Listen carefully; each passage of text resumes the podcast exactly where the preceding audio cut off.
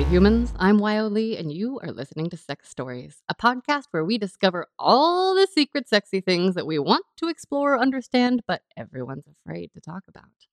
As a reminder, I am always eager to hear the reflections and inspirations that are coming from listening to these episodes, but please keep any specific sexy thoughts or fantasies you have about me and our guests to yourself and enjoy. Our guest today is a 30 something white cis bi slash gay male. He is in a committed gay partnership after a decade of heterosexual marriage and is beginning to explore his kinkiness. So far, he's into double ended toys, cum play, and really connected sex, which is so fucking hot. From the southwestern part of the United States, welcome, Casey. Hi. Hey, will you go ahead and tell us if you had to rate yourself on a sexual shameometer today, with 10 being so full of shame and 1 being not so shamey at all, where do you fall right now? Oh man, on this call with you, I'm probably somewhere like a two. Yay! if my mom was sitting in the room, I'd be more like a seven. So, Okay. Can you say a few words about why? oh man. Well, we're going to cover this, but there's a whole theme of my mom having poor boundaries and interrupting moments and lots of just sort of implicit shame that rides through my childhood. Can you now tell us what is your sex life like right now? Can you just give us a little overview? Yeah, it is. It's really great right now. Um, so I'm monogamous with my partner. We are probably having sex one to two times a week. Probably one of those is actual intercourse, and the other one is like, you know, mutual masturbation or some other something. You know, we have a lot going on. There's kids and a whole bunch of life, you know, that we have to navigate around. But we are both, you know, really wanting to prioritize that intimacy in our relationship. So it, it's really good.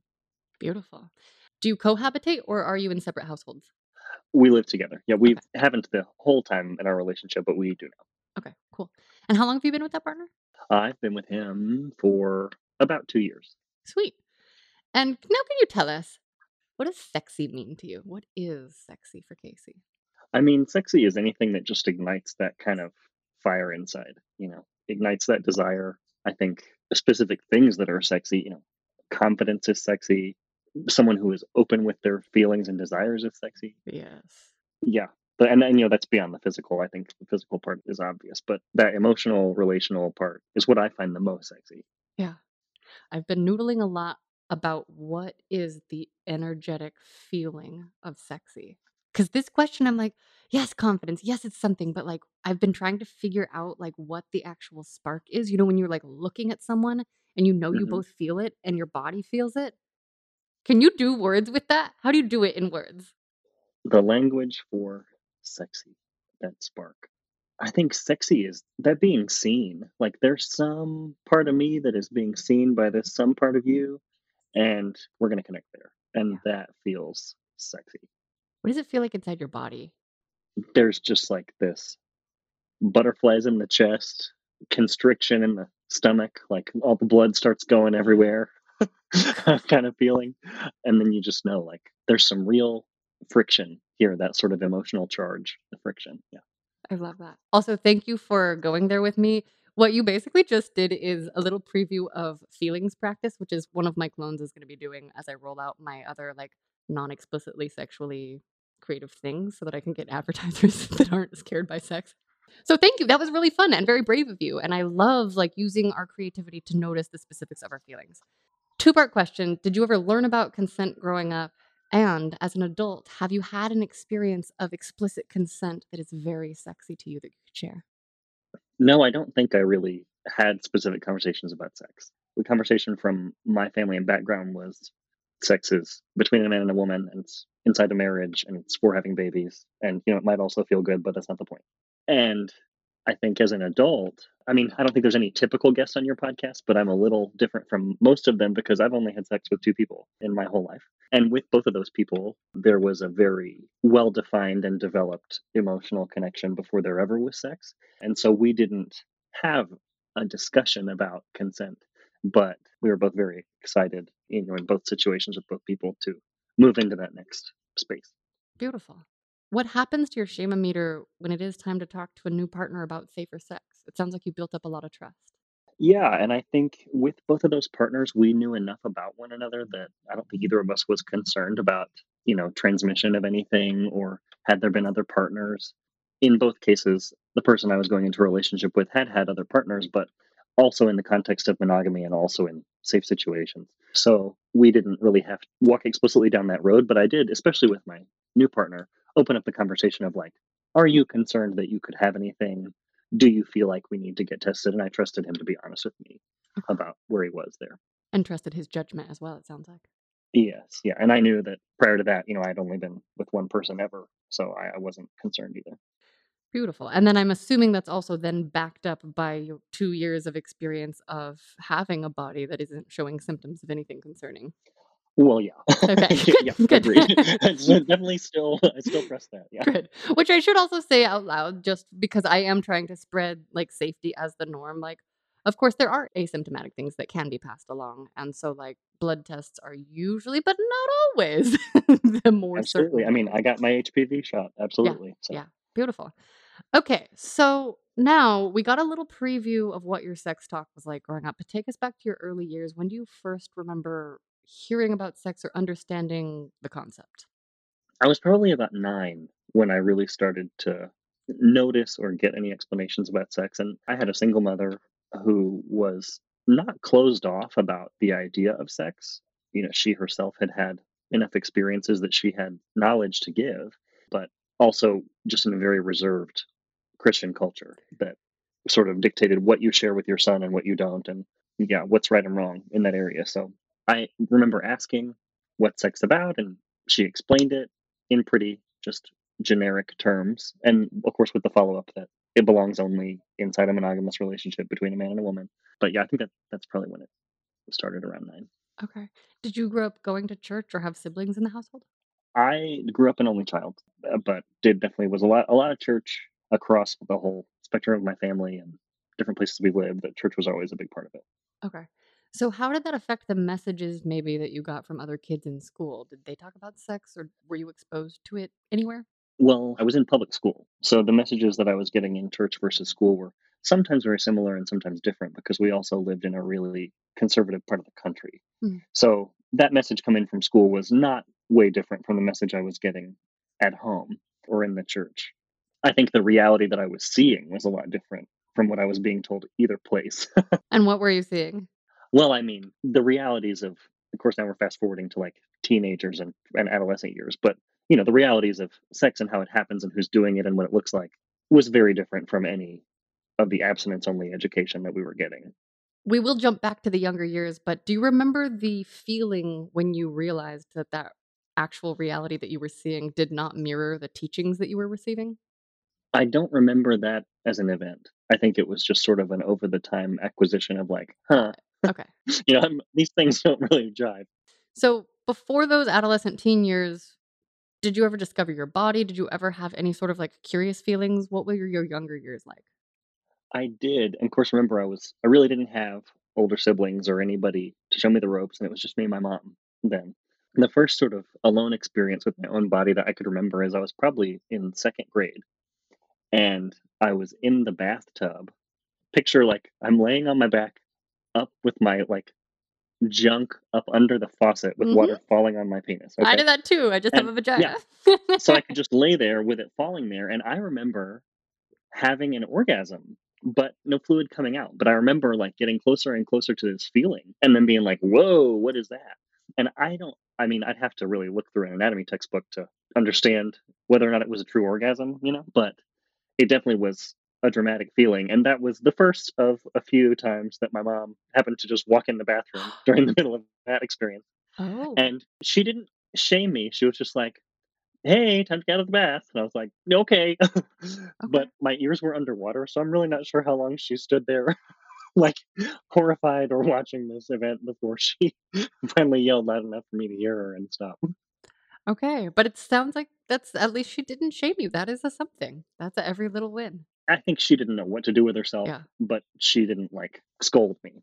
Okay. So when did masturbation start to make sense to you as a concept? It was around, I'd say, sixth to seventh grade when masturbation sort of became a thing. And I had heard from friends, you know, the term jerking off and, and what that was. And then I actually started to look on the internet to figure out what this was about. And I remember finding a website called JackinWorld, and it was very like non pornographic, educational about masturbation, and I know I found it because I found it at school. Oh. And the school, like, you know, proxies didn't block it because know, it was educational. So that's actually where I did some of my first learning about like what's happening and what's the technique and you know different ways to do it. Yeah, so that that was I think my first exposure there. So then did you go home and try out what you oh, learned Oh, totally. Oh, totally. Yeah. And I I remember trying. They had like a fill a plastic bag with lotion and stick it between the layers of your mattress and thrust into it on the edge of the bed. and I remember I had like a mattress and a box spring, and so pretty quickly I was like, "This is uncomfortable," Yeah.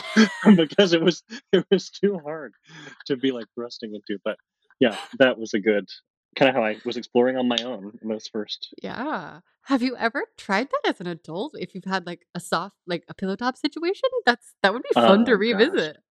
It's been a long time since I tried that. Yeah, I, I haven't. I think I think that was the last time I tried that. Yeah, I'm sure there's a toy that's like a better option at this point. Okay, so do you remember the ways that you started touching yourself beyond? Like, did you go from faucet to hands? Like, what were your favorite go to motions? And how has your masturbation evolved over the years? I mean, I first discovered just sort of a standard underhand grip, I think. And in the shower with conditioner, I think.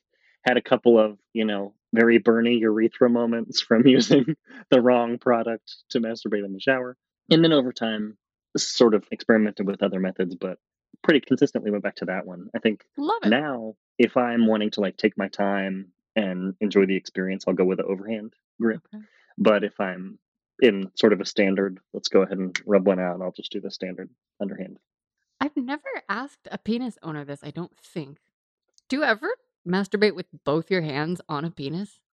Yeah, I have done that from having seen, you know, porn and other things. I Yeah. think there are people who do that a lot. I generally don't. It's like it feels uncoordinated and That's how, inefficient. me too. Because I, I was just thinking about that for myself, and I'm like, not really. I really am a one or the other. Because yeah, yeah. that's so funny. I Yeah. think it's easier to just focus on one Yeah, movement. yeah, yeah, it is. Okay, so we already know that you didn't have sex until your first partner. When was that? How did it unfold? And were there like romantic feelings in between? Like, what do we need to fill in before there? So that skips a, a pretty big chunk. So I acknowledged feelings of same sex attraction. That's what the language we used then. But I knew that I had feelings for men as early as probably 12 or 13. You know, I, I, I could identify that, but it was so not acceptable in my social environment that I just shoved that down and decided that I was not going to, you know, act on any of that. And the only way that I entertained any of those feelings was in porn. Yeah. But I remember in third grade, do you remember moments as a kid when you're like waiting in the car for your moms to stop talking inside because they will like visit inside forever? Yes. So it was one of those moments, and me and my friend were in the back of a suburban, and I think it was him who was just like, "You want to go rub weenies together?" And I was like, "Okay." and so that's what happened. We like laid down in the back of a cargo space of a suburban, and we're just like sword fighting back there. So that was like experience one. It was very short because Mhm. eventually, you know, one of them came out to the car, and then it wasn't until seventh grade that I had a best friend who we were hanging out in the basement and we started to kind of play the Are You Nervous game. Have you played Are You Nervous? I haven't played it, but explain it. I feel like I can guess, but explain it to us. Okay, well, it's definitely a game that would get played among straight boys at school to weird each other out and sort of ignore the homoerotic piece of it, I think. But you know, you like put a hand on their inner thigh and Are You Nervous? Oh. and then oh. move it a little closer to their genital. Are you nervous? And basically go as far as you can before making them so uncomfortable that they have to quit. Wait, I'm so sorry. I'm having an epiphany. I did play this game. I thought it was about finding the tickly knee spot. And I didn't. Oh my god. Wait, that's what the game was about. I played it wrong. oh, that's so funny. All right. All right. I I didn't know. myself. Yeah. Okay. I didn't know. so that's how it started, and then kind of progressed to you know, are you nervous? And my hand is on your penis already, and then progressed to mutual masturbation. But we were both so scared of it that we like couldn't do it with the lights on, and we started out just like Mm. Sitting in the dark with our feet touching across the room, like you know, where our, our feet are touching, Yeah. as if that's enough contact to be Yeah. exciting. That is exciting. Yeah, we we were like you know, thirteen. So then over the course of a few you know, I don't know what the time period was, probably a, a year, but we had a few more sessions like that and progressed to actually masturbating each other. And that was really exciting. then we went up going to different schools and it kind of wrapped up. I think he was even more uncomfortable with the, you know, homoerotic part of it than I was. And he kind of broke it off because I think he felt like it was getting too, and I'm, all, I'm assuming for him, but I, I think he felt like it was getting too emotionally attached or too gay. Right. Mm. That was sort of the junior high period. And then nothing else happened in high school as far as any mutual experiences. What about your emotional experience at the time inside? I mean, I stayed in this space of like knowing that I had feelings for men, but knowing that that was totally unacceptable in the eyes of God and everyone else, and feeling like this was sort of just my cross to bear, and I was going to, you know, deal with it and never act on it, and that would be okay, right? And I had had romantic feelings for girls, and I felt that I could have, you know, a attraction or a romantic relationship with a woman. Mhm.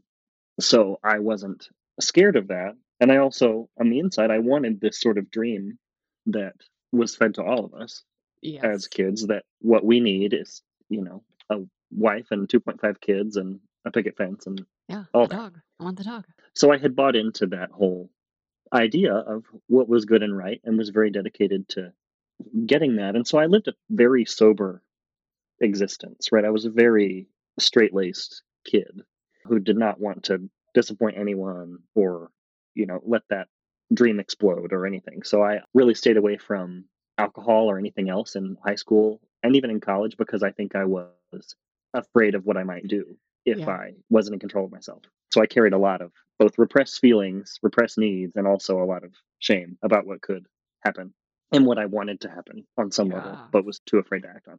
And then you get to college, and that's when I met my wife, my ex wife now. And we dated somewhere close to two years before we got married.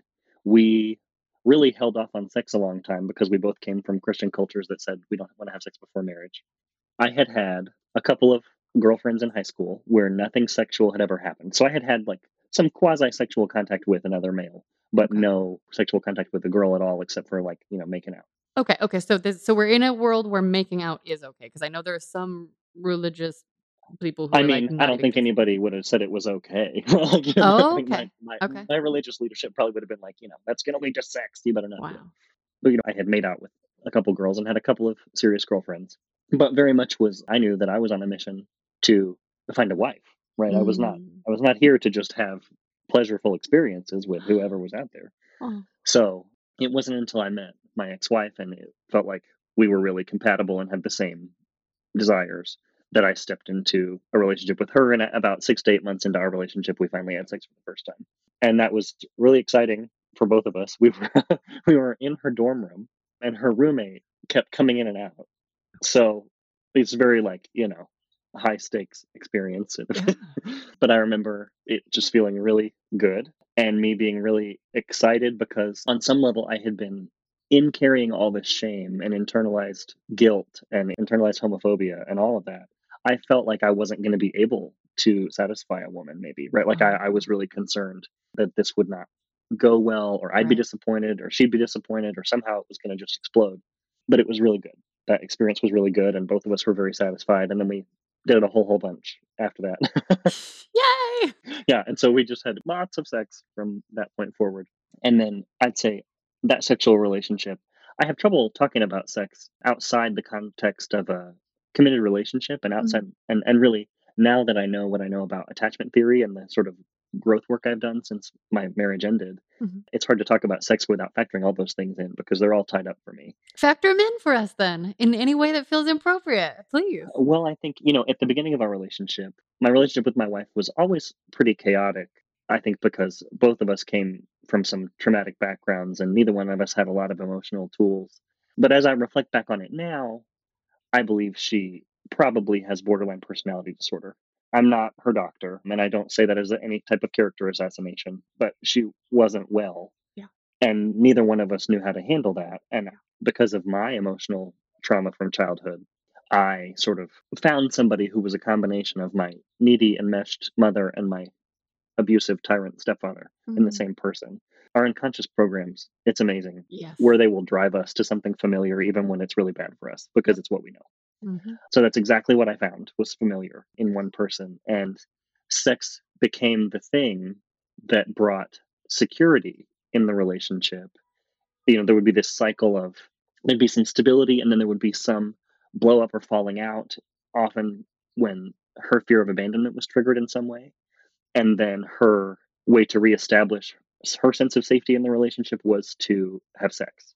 And for a while, that was sort of this drama cycle of exciting and then Mhm. reunifying and like just sort of this makeup drama and makeup cycle. But as I got further into the relationship and could step back a little bit and see what was going on, I began to feel like I was being used. Yeah. Because I realized that as much as she talked about wanting to be desired and pursued, she was using sex as just a means of finding security. And that really took the wind out of my sails because whatever desire or excitement that I did have organically to pursue her and have sex with her was being undercut by this emotional manipulation. Mm. And there was a lot of pressure on me to orgasm all the time too. Because anytime that I didn't orgasm, she felt like that must be a sign that everything was falling apart and it was all really bad. And I guess this important detail my wife knew about my attraction to men from pretty early in our relationship. And that was something that at the time I was very ashamed and very grateful that she would sort of overlook that. Who else would love me? Yeah. And that was one of the reasons that I couldn't leave the relationship, even though I knew that it was bad. Yep. Because who else would love me? You know, Mhm. I'm sort of this very painful, broken thing. So I put up with this sort of really unhealthy behavior. And then all this pressure is on me to orgasm because if I don't orgasm, then she will think that it's because I don't really want her, because I'm gay, and because, oh my gosh, like the whole scaffolding starts to crumble. Fuck. So there's a lot of pressure, right? A lot of pressure on sex. And it really did move from what had been at least a connected and excited sex life into what became really just fraught with emotional tension on both ends. And that was difficult for me because we both had sort of prized sex as something special and important Yeah. but it became so entangled in all of this emotional baggage and stuff we didn't know how to work out that it stopped being good. Wow. Also, I can relate to my own version of that, and you articulated it so beautifully. Have you been to therapy or something? Oh wow, yeah, no, Okay. I've been to lots of therapy. Okay. Please, everyone, get a therapist. Yeah, I wish everyone in the world could have a therapist as good as mine. There's been a lot of emotional work that has gone into finding this perspective. I'm sure it sounds very put together now, but it certainly wasn't at one time. And I was really just being led around by the nose by my childhood trauma into really every situation in my life. And I had no idea. We don't know until we know. And if we don't talk to each other and have these conversations, we will never know. Yes. And I had found every explanation in the world for why this person wasn't toxic, why they were perfect for me. And every explanation in the world for her behavior and why it'll get better soon and I can love her into someone different. Oh, And, you know, I had just come up with all of that. I constructed this whole thing to keep the wheels on the track. And it held until it didn't. And then it fell apart. okay. So it fell apart. What was the next piece of the story in your sexual evolution? Things just came to a breaking point where her mental health was concerned. And it was no longer a safe environment for anybody. So it had to end. And my new partner, my current partner, was my best friend when all that went on. And like I said, I had never had a sexual relationship with a man, and neither had he. He had also come from a conservative background like mine and also didn't acknowledge or pursue homosexual feelings. So, in the wake of my marriage falling apart, we turned to each other in the, I'd say, weeks to months following, and we're like, what's going on here? Right? Like, we could feel that we were crossing into new territory and both simultaneously really excited about it and really afraid about it. And we had this one night where we were just laying in bed at his apartment and neither one of us could sleep because there was all this energy that we didn't know what to do with, right? We could feel that there was some kind of like emotional sexual tension of some kind, but we neither one of us had been explicit about it at all. Yeah. And so then, you know, I'm too hot. Can I take my shirt off? Well, I'm hot. Can I take my shirt off too? And so then we're both, you know, shirts are off in the bed and we just start touching skin, right? And Mhm. like, I can't even describe to you that electricity of being seen and known and touched in that space, especially sort of on the heels of all the trauma of my relationship itself and the relationship falling apart, and then suddenly feeling safe and seen in the space with him was incredible. And so we both were just like overcome by the experience of just being touched. And then that progressed in the next few days to a kiss, and in the few days after that to some touching of the genitals, and then a little while after that into oral sex. And the oral sex threshold was a big one because, you know, like I said, I, I felt like I was never going to act on any of this in my life, right? I had believed that it was not okay and that it was not something I could ever do. And that certainly it would bring me to ruin, right? Like if I were to um, cross that threshold with a man, it would just ruin my entire life because that was pretty much the narrative that was preached in my background growing up. So we spent a few weeks in this limbo, probably six weeks to two months in like this limbo of I feel like I want to have sex with you, but I really don't think I can have sex with you because what would that mean about me? And God would hate me, and my family would hate me. And also, what if it ruins my life and ruins our friendship? Because I have this friendship that I treasure with you, and I do not want to screw it up. Like, and you know, we had conversations about like I would rather never have sex ever and keep this connection that we have Wow. than ruin it by crossing into that territory. Because you know, also operating in like the maybe this is wrong, maybe this shouldn't be kind of territory. Really high stakes stories. Oh man, right? So I'm trying to navigate all that and I'm trying to there's this whole sort of identity crisis going on spiritually, relationally inside of me while really trying to explore this new territory that feels exciting and safe, but also very dangerous at the same time. And then gosh, I remember so we are we've been making out and we've had several episodes of like some pretty heavy petting of like, you know, like we're not having sex because we have our clothes on, but if we didn't have clothes on, we'd be having sex sort of moments. And then I remember we're in the bed and I'm kissing him. So like he's on his back and I am over the top of him and his legs are around me. And I like pull his pants down and I like push up against him and he looks me in my eyes and just goes, I want you to fuck me. I seriously said, What? like I just ugh. and then I did. Like grabbed whatever lube I had handy and we did. And it was I mean just amazing. And I didn't come that time, but he did. Wow. And I actually like I jerked him off while I was inside and made him come. hot. And that was Wow. incredible. And then we're in the shower afterward, and I'm like, I just had sex with my best friend, and um, I didn't get struck by lightning. Like the world didn't fall apart. I'm okay, and we're okay, and that felt good, and I don't feel ashamed. And this is, oh my gosh, right? Like the, it's okay, and it was just transformational. I can say that experience was huge. Holy cow. Yeah, let me breathe for a minute. beautifully told as well. Like the tension, the buildup. I feel like I'm in a similar energetic moment. Like in some ways, I'm like, this is an oracle. this, this story is an oracle. what will the orgasm be? That's so beautiful. So that was approximately two years ago. yeah, roundabout. Yeah. It sounds like you did it again and again Oh, well, yeah. and again we did, and did again. a few times. Yeah, yeah. So there was that time, and then there was, I'd say, some time late, because right when we finished, he goes, "You need to feel that." I was gonna ask, like, did you know if you were a top or a reverse or like how? Okay. Oh, right. So, well, being that I had sort of stiff armed this whole culture, oh, if we want to say gay culture as a whatever that is, right? I had sort of stiff armed that whole idea, and there was no hookups, there was no apps, there was no right, there was porn. But I sort of just always got off on the whole idea of being with a man. I didn't really ascribe to top or bottom or identify myself that way because I couldn't, right? Right, Like I couldn't identify myself as gay, much less pick a position. So then I'm with him. He's like, "You need to feel that." And I'm like, "Yeah, "Okay."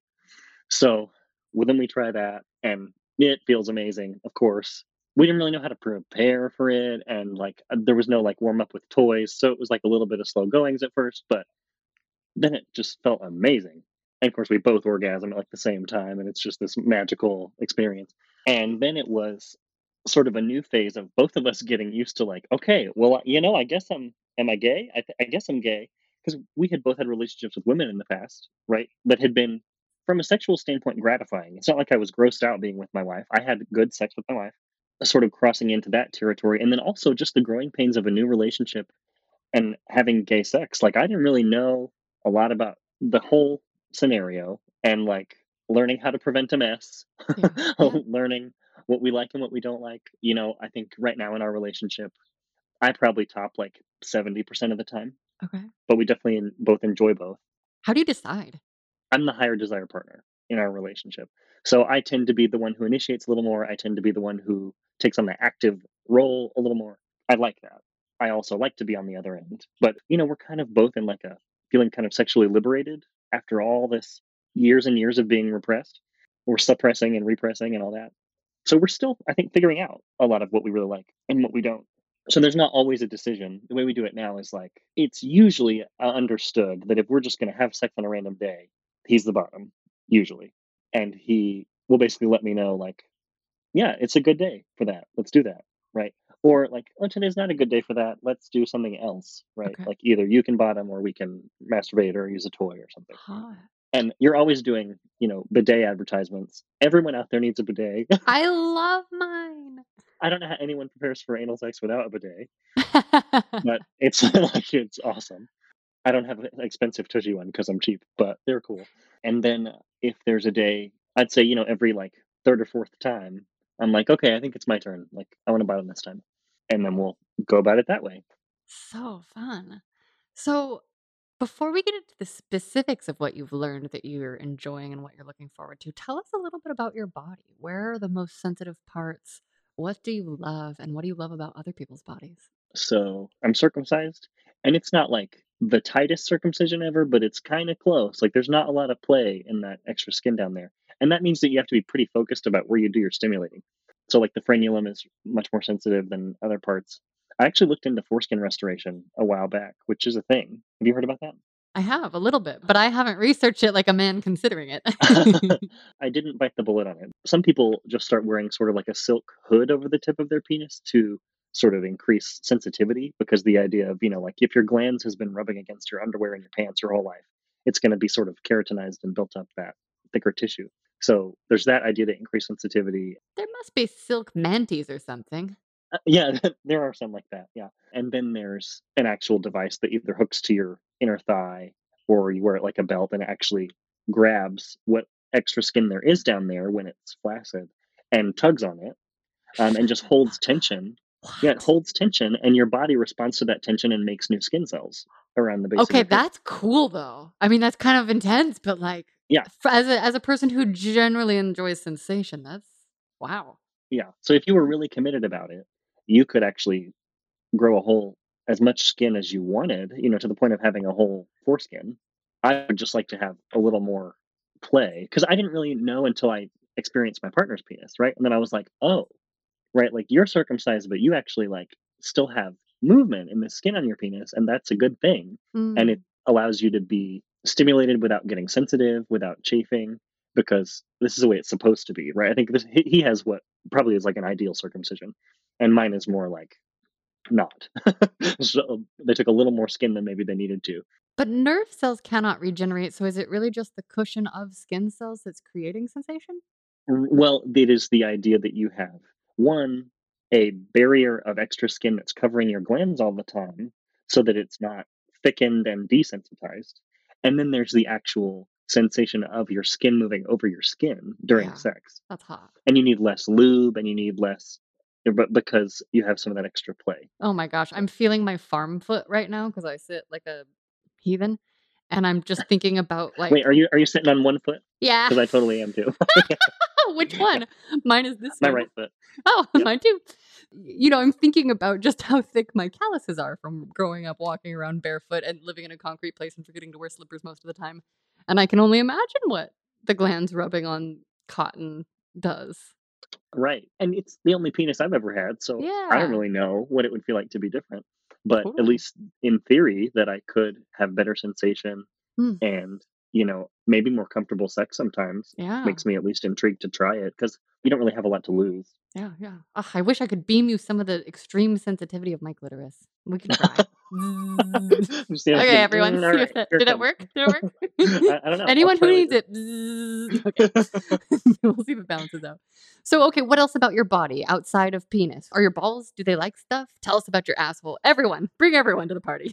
Okay, just all the parts. Yeah, my balls definitely like to be stimulated. Ooh. They're not like especially low hanging. They're just kind of there. most of my body likes whatever stimulation you're going to give it. Totally. It just, but I like to be touched. I get it. my more erogenous zones would definitely be like my neck and my ears. Right. Mm. That just kind of sends me through the roof pretty fast. What kinds of sensations? Like wet tongue, dry tongue, sucking, hitting, tickles? if you nibble my earlobe, Mm. right, that'll Yeah. that'll get you. That'll get you. Love. Um, whispering in my ear, especially whispering sexy things in my ear, kisses on my neck. You know, as a mature adult, you're not supposed to walk around with hickeys, but like that sensation is good too. so good. and then like my whole like pubic region, inner thighs, all of that likes to be touched and stimulated. Mm. Remember when I talked about sex being very emotional and relational for me? Yes. I think if I tried to have sex with someone who I was not really emotionally connected to and we were just doing physical pleasure, I would not be able to orgasm for sure. And I might not even be able to get aroused. Mm. For me, there's always an emotional component. Like even when I masturbate, I'm thinking, feeling, imagining a situation with my partner, right? Things like that. If there's not feelings involved and there's not some spark happening, I'm like, eh, right? Yeah, It just yeah. wouldn't really do it for me. That kind of plays into when we're having sex, I like a lot more than just stick it in and do it, right? Like I want to connect with you and feel we're going to have a soul experience right now. And that honestly has been something I've had to learn in my new relationship. You know, I'm have an anxious attachment style and my new partner has more of an avoidant attachment style. And that means that we have different attitudes about many things, but sex is one of them. And I had to get used to the idea that it's not a problem if every sexual experience in your relationship is not this like transcendent, mind blowing thing, right? Because we rode in that space for so long Yeah. at the beginning of our relationship. There was so much discovery and there was so much just new love. And so, oh man, it was fireworks every minute of the day. Yeah. And that I really had to learn that there wasn't a problem when we started to just slip out of that and into a more safe, stable sexual space. And in fact, that is how we are wired. Our dopamine Yes. systems cannot do Yes. the fireworks with the same, per- like we, yeah. Well, and that's why I think a lot of people, and this certainly is not judgment, but I think many people walk around struggling to get into and stick to monogamous relationships because they don't understand and can't bridge that movement into the stable and secure phase of a relationship. And they think that when there's no more fireworks, well, Right. there must be a problem, right? And I must need to find someone new. No, we just need conscious novelty seeking. Yes. there you go. Right. And together we can seek Together we can. yes. yes. And we are we are having a lot of fun doing that together now. Okay, but is there anything else to hear about your body? But maybe also includes some of the together things that you're exploring. Well, okay, like my butthole likes to be stimulated. Yes, I want to hear about the double-ended toys too. Oh, okay. Uh, well, I have a toolbox of toys. Do you want me to show them to you? Ah, yes, like- I do. I'll describe them as you show them. okay, this is a good sized toolbox. So this is a double-ended sleeve that vibrates. Cool. Oh, that's amazing. So that's from Tom of Finland. It's like a so you can actually we can touch in the middle. That is so hot. Wait, have you guys come like that? It's a big tube and his fingers are sticking into it, and you've come at each other? Oh yeah, so like when he comes, it's all over my dick, and like that is. That's I mean, like I so go- yeah. hot. So I go immediately, pretty much after that happens, which is Oh good because he couldn't handle like the stimulation after, so I got to go pretty fast. Yeah. But oh man, that one's really fun for like you know, it's not a good night for actual sex. Let's try something new. That's great. Perfect. Then there's this friend.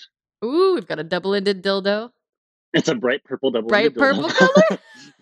and it vibrates on both ends. Ooh, I need to get one of those. Do you like that one? I do like this one. We have a smaller one that's probably a little more comfortable because it's a little more flexible. Mm, It turns out when you're trying to use a dildo between two people, if it's too rigid, it like doesn't feel good because Yeah. you're not getting poked where you want to get poked and you like Oh, can't move. That makes sense. That is a great pro tip. The way we use this one is usually kind of like, you know, laying on our backs or a little bit on our side. Like scissoring, basically, if you can picture that, but you know, with this in between. That's exactly what I was imagining. And I was imagining also a contraption that was sort of like part rowing machine, but like where the ground is solid and you can like row yourself back and forth. These are like the contraptions that I like invent in my head to get fucked with. I don't know. this is like a Pilates machine, but yeah, yeah, but like both of you facing each other with like Mm, yeah. Okay. This is the other one. This one's smaller, but the kind of Cool. flexible one. Yeah, beautiful. That's kind of a bigger end Nice. and a smaller end. And then we've got like prostate massager, Fuck yes. a couple of those. Also, I didn't know that there was such a thing as like a lube injector. Yes, aren't they fun? I have a red one. I realized that sometimes you would actually like the lube to be like in there. Yeah, yeah. and it's good to have. Yeah. It's also fun just to have it like dribble out sometimes too, like just Mhm. to make it extra looby. Wet. And then there's a couple of sleeves. This one has two ends. Oh, cool. Oh, a star-shaped end and a circle end. Mhm. Does it feel different? Can you feel the difference? Yes, you can definitely feel the difference because one of them is like ribs, so when you pull it off the head, it's like right, and then the other one is nubbly inside. Great. And then my favorite one right now is this. Have you heard of the Tenga company? Yes, people have been telling me about them. Yes. Yeah, so this is the spinner, and it has some kind of springy wire formation inside that when you pull it off, it like sucks on your penis and like twists as it. That's awesome. Yeah, and it feels so amazing. cool. So that's a new fave. I want to get one of those and I want to get a partner to use one of those with. Yep, that one feels super good. A sensation unlike you know anything else I've really had. But that one's not an egg. That's something different. It's a sleeve. What is that called? This one's called a Tenga spinner, Spinner. Okay. That's and they called have a bunch that have different textures on the inside, like different feels, but then they all have that spinny motion, which is very cool. How did you go about choosing toys, by the way? I kind of just started browsing a little bit, and I had seen a porn video with a double-ended dildo in it, and I was like, "Oh, that's hot! Like, I I want to try that." And then we did, and it felt pretty good. We don't do that really often, but it's pretty awesome when we do. And then now we kind of enjoy like browsing together for some new piece of novelty. You know, I think g- generally I'm the one who's more curious and more like wanting to keep pushing the envelope because my partner's a little, you know, just if you think about me as a person, I was having heterosexual sex for a long time, Mhm. but I'm a lot more experienced with sex in general than my partner because I was married for 10 years having Right. plenty of sex. Yeah. So it's been a journey of also just allowing him the space to discover and grow at his own pace and like hold his hand and walk to new territory, but not like drag, make him feel like he's being dragged. That is such a beautiful gift. Also, it's what I dream of because I'm extremely curious, but my favorite way to learn is not to be the person who like researches the fuck out of everything and then is like, "Who will do this with me?" That is what I'm attempting to do now doing. because That's what you're I mean, that's that's what I'm doing now, but like my ideal was when it was like someone appears in my life and has these very specific fantasies that I just happen to have been wanting to try and has like this very specific invitation then all I have to do is say yes and show up and experience stuff. That seems very likely to occur like tomorrow. Maybe if I keep talking about it out loud and work on my invitations. Someone will show up. Maybe. well, a girl can hope. Are there any other toys that need mentioning? We don't want to leave anyone out. Oh, well, there's cotton candy flavored lube. Mm. I got the mint version. How is the cotton candy? Oh, it's it's good. I don't even like cotton candy that much. We both were super like intrigued but uncomfortable with the idea of licking a butthole when we got into this. Okay. Oh, and that's an experience that I can talk about, like an actual experience that was really good. Okay, so we had talked about the idea of eating ass, right? And both of us kind of being like, mm, I don't know about that. like that just I don't know. I know what happens down there and I don't know. and then like, you know, when you're a dude, it's like, well, it's kind of like hairy down there, and how do you make sure it's really clean? And how do you like just ugh, really a lot of I don't know. And then we were on a vacation and we've been hanging out. Everybody else had gone to bed, and we were at this lake house in the pool, and everybody else had gone to bed. And we start kind of messing around in the hot tub, and then we move to the pool, and you can picture I'm like propped back on the edge of the pool, and he's in the water giving me a blowjob, like under the water. Ah, so hot. And then while we're having fun doing that, all of a sudden he just like swims under me and picks up my legs and starts licking my butt.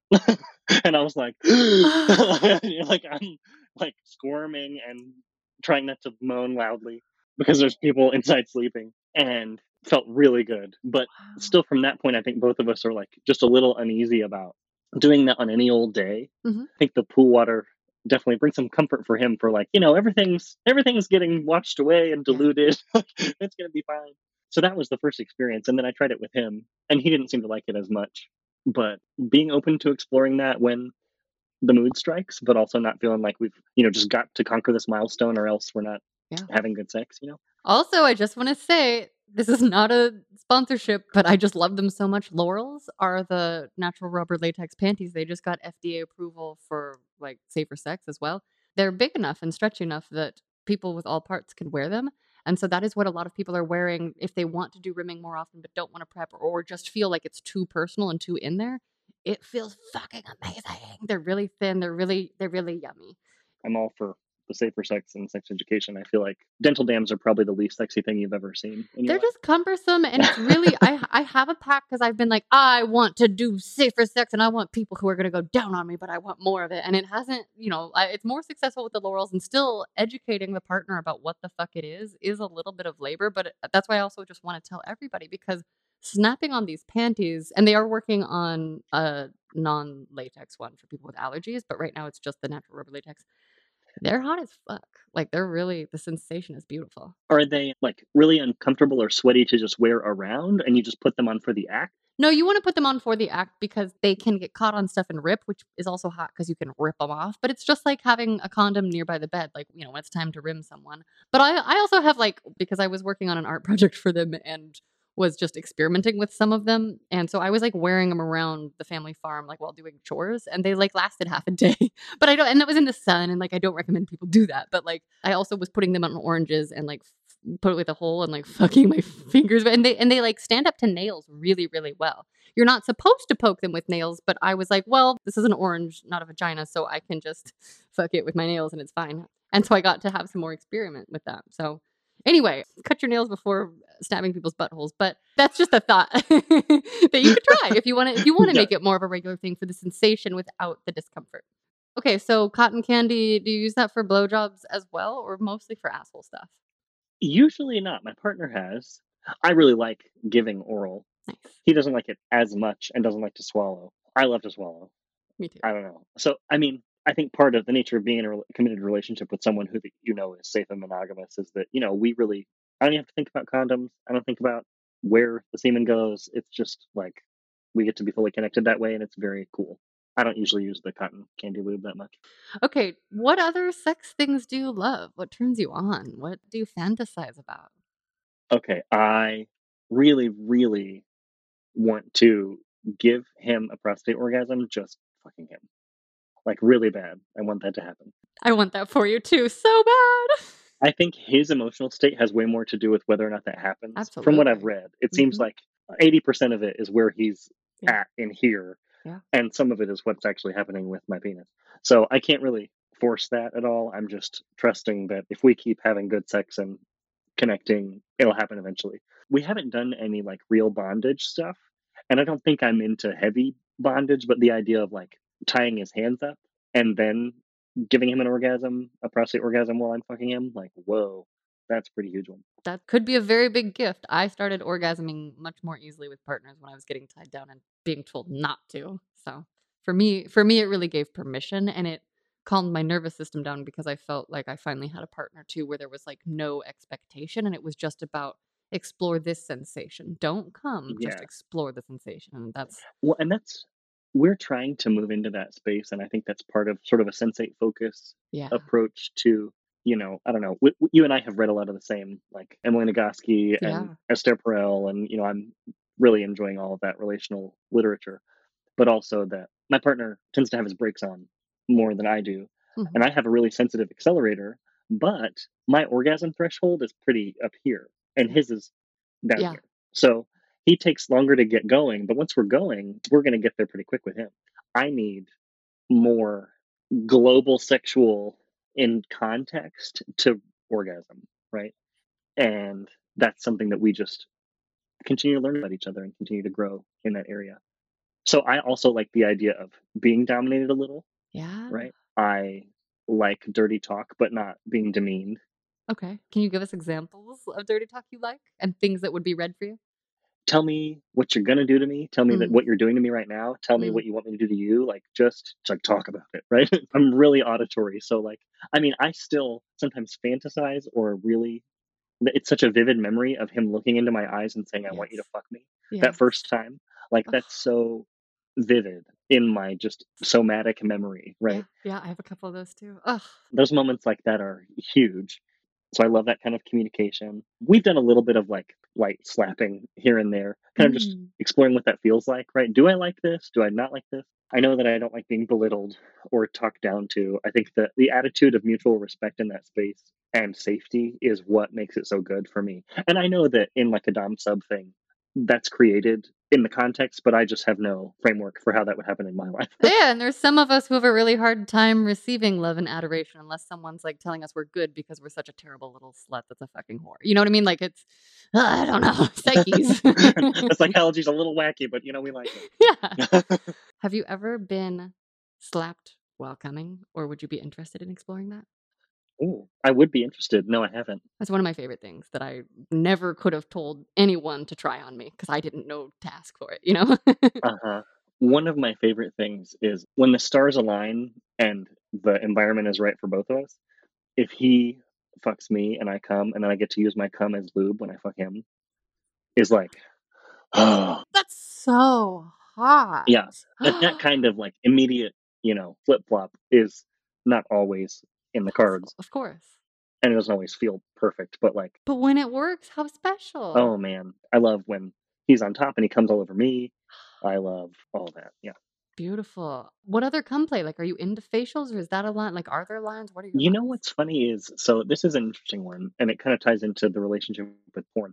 We both are into the idea of just exploring in some novelty, but when we start to do things that feel like a dirty porn show, if that makes sense, like or or the way that it has felt in my mind in the past, I get sort of shamey and weirded out. I get that.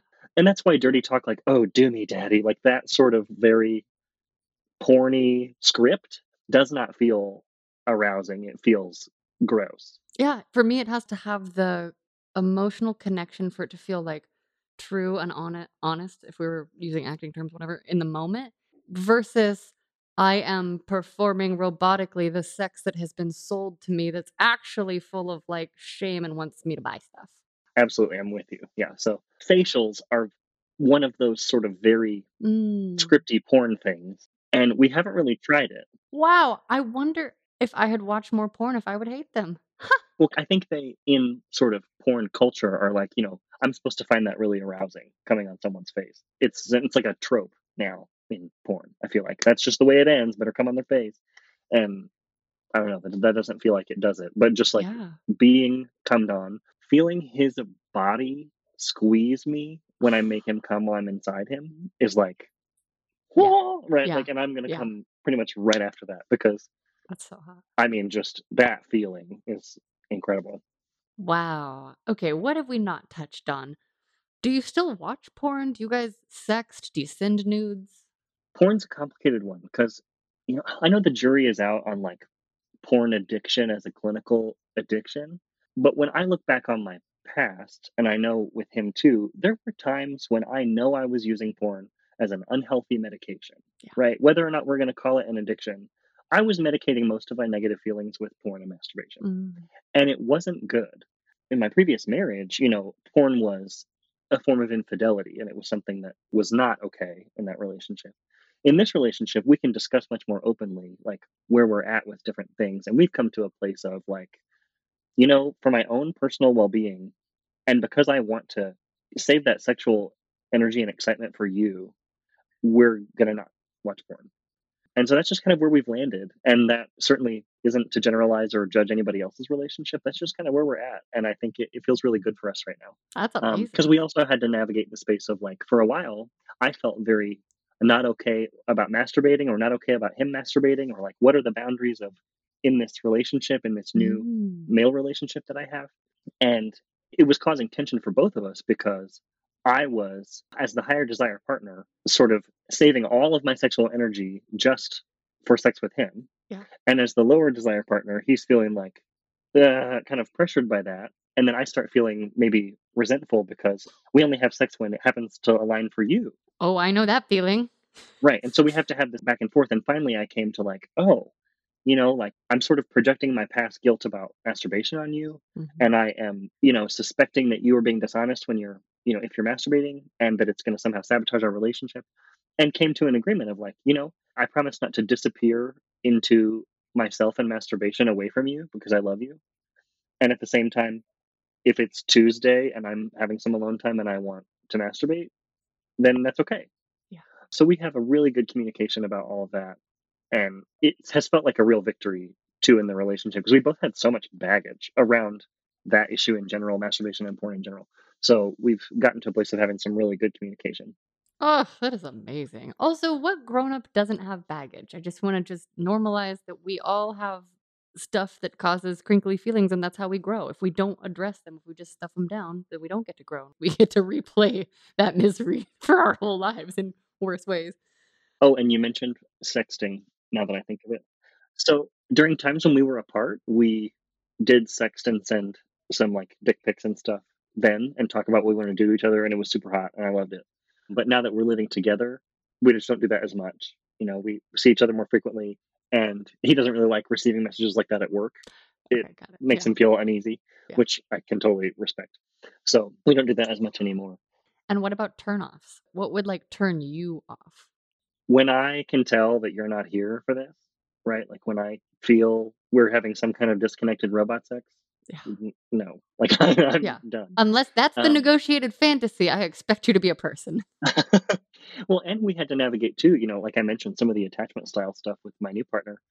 You know, that avoidant personality uh, or avoidant attachment style sometimes approaches intimacy with a little more distance and has a little more trouble dropping into a really connected space. And so we had conversations about like, I don't want to just trade orgasms with you.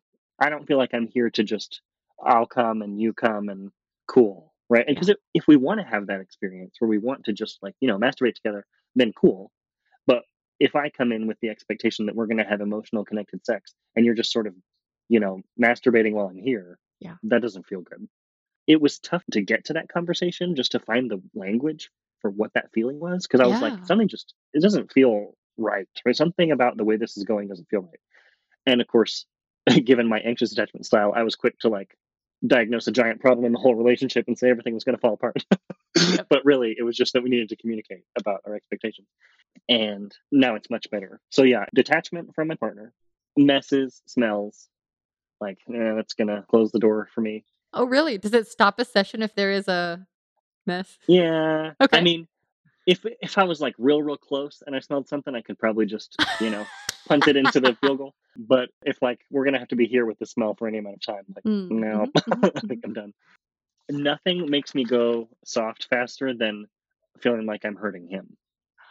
Like if I know that he is uncomfortable or that, you know, something's not right, I mean my whole brain sort of shuts off.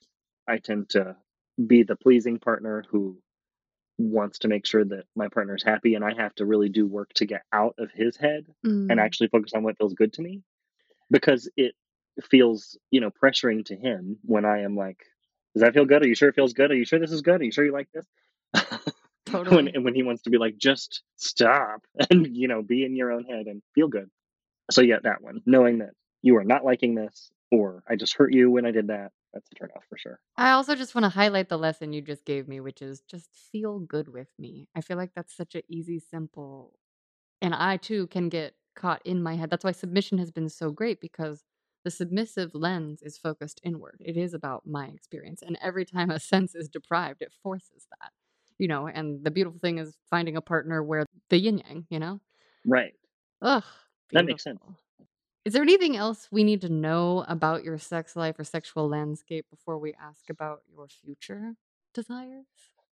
I really like taking videos of us Yes, that's so and hot. jerking off to them later. That's my Oh, most oh, so you do personal porn. That's Yeah, there you go. Right. Yeah. No, it's it definitely feels okay when I'm jerking off to videos of us. Fuck yeah, that's my favorite kind. I mean, not not of you guys. I haven't watched that to be very clear, but my own my personal porn. my partner had you know, because I brought it up a long time ago, and he was like, "Uh, I don't know if I'll be able to like, you know, do that on camera." And he's like, "But you know what? You have permission to film us. Just don't tell me that it's happening." Oh, Right. that's hot and trust. Yeah. I'm I'm turned yeah. on by that because of the amount of trust that that indicates, and also that it's a sexy thing. Wow. So he's given me permission to like just, you know, set up a secret camera somewhere in the room and video it, and then he finds out later that like, I got a video last time and it was really good. Cute. I love that. I really like that sort of feeling of being ravished. Like my partner is so into my body and is like kissing me all over and is like totally here for me and my body right now. That is an incredible feeling. And you know, that feeling is kind of characteristic of that fireworks period of sex. Right? And so when that started to dwindle a little bit in our relationship, I was like, oh no, I'm never going to feel that good feeling again. What's happening? But Mm, with good communication, you know, many, many things can happen in a sexual relationship whenever you can talk about it well. totally. Also, sometimes I feel like I just need a new location, you know?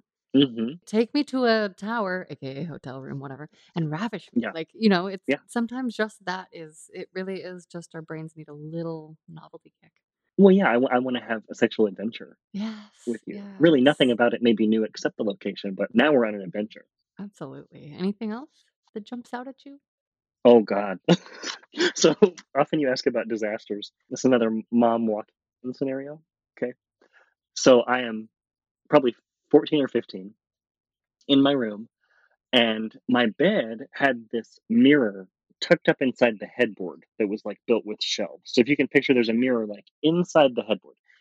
And I'm, I guess, for whatever reason, exploring with trying to like come in my own mouth and see what's going on at the same time. So I am like upside down with my feet on the wall above my headboard, with, you know, I'm like, my head and my penis and everything are facing this mirror underneath. Okay. And this whole setup faces my bedroom door. All right. So I am in the middle, naked, buck ass like naked of this whole like, let's figure out what this is like. And my mother just friggin' walks in. She just walks in the room and it's like, and, and I, so I immediately like fall down and I'm like, and she probably looking in that mirror, she probably could have seen like whatever was happening. I don't know. She could oh have seen a lot of things. gosh. But she's just like, it's time for dinner. And I'm like, okay, Okay. Oh my god. my. Woo. So yeah, just my mom and her lack of boundaries have a lot to do with a lot of things, my whole approach to life. But the sexual moments are an interesting detail that are just kind of funny to share. So. Wow. Mm. It also sounds like you've done an incredible amount of self education, emotional education, sexual education. Are there any resources that you might share with us that you found super helpful for yourself? A personal therapist Mm. Is huge. That really is the most of it. EMDR Yeah. is a really good modality. I don't know if you're familiar, I am. but it's a good way to go back and dig into some of that emotional midbrain stuff and unpack some of your trauma if you've got that going on. Because without a doubt, your trauma is going to affect the way you approach relationships and sex. And if you haven't dug into that stuff, it's going to get in your way. Yep. So I am so grateful for the professionals that have helped me with that. And then the entire subset of knowledge and teaching around attachment theory has been an incredible tool for my own personal growth. It explains so much about the way that I learned to approach life and sex and relationships. And I just encourage anybody to get in touch with your own attachment style, and you will be shocked when you're able to apply it to so many relationships in your life. Totally. Okay, what are your sexual hopes for yourself going forward? You know, I just want to keep having more connected, awesome sex with my partner. And I feel like I've got a soul connection with him that I just, I don't think I could have that with anybody else. You Mm. know, Mm. he's pretty incredible. And I just want to see that deepened and expanded through the rest of our life together. Fuck, yes. And if you could go back in time and give younger you a piece of sex advice, what age or ages would you pick and what would you say? I almost cried thinking about this question. Mm. I think I'd go back to like 11 or 12, just as I was starting to feel sexual feelings and notice people in a sexual way. And I would just tell little me, you're okay. Mm. And what you want is okay. And what you like is okay. And there's nothing wrong with you. That I think is the message I needed that I never got was there's nothing wrong with you. Casey, thank you so much for being a guest on the show. I loved it. That was great.